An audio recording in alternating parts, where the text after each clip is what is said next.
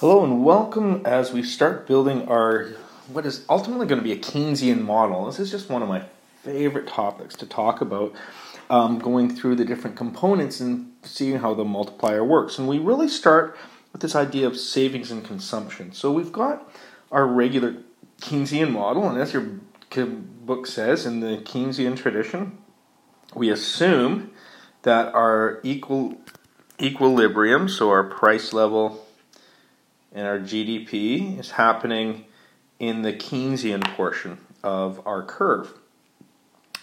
And what we really want to be looking at is what this GDP is. So we've defined it defined it in the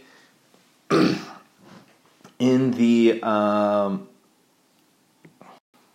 expenditure method as being equal to this. GDP equals consumption plus government spending plus investment plus net exports. So, to start off, what we're going to focus in on is this consumption function right here. How much people consume. And this is where it really gets interesting. We just think about what consumers do. Well, consumers can do one of two things they can spend or they can save. And the degree to which they do these two things makes up 100% of their disposable income.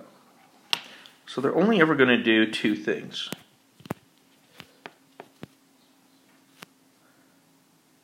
They're going to save or they're spend with the money that they keep in their pocket. Well, that idea, the money that they keep in their pocket, the disposable income, really is important. Their consumption, then, which is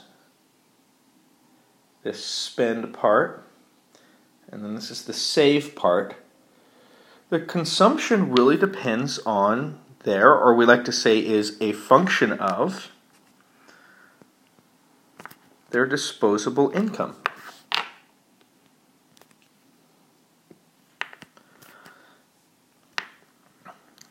So we can really do with our disposable income, we do two things.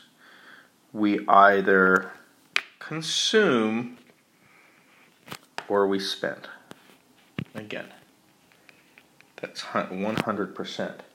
So the amount that we consume goes into our equation right there. The amount that we save is going to have some repercussions later on. And in fact, where it's going to have repercussions later on